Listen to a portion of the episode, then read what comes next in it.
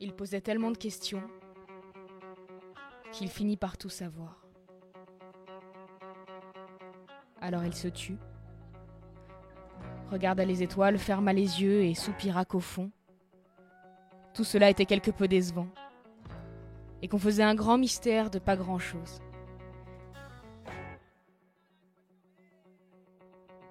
Il s'allongea au bord de la mer et resta là. Quelques heures, puis des journées, des semaines, des mois. Et un jour, au matin, il disparut avec les vagues.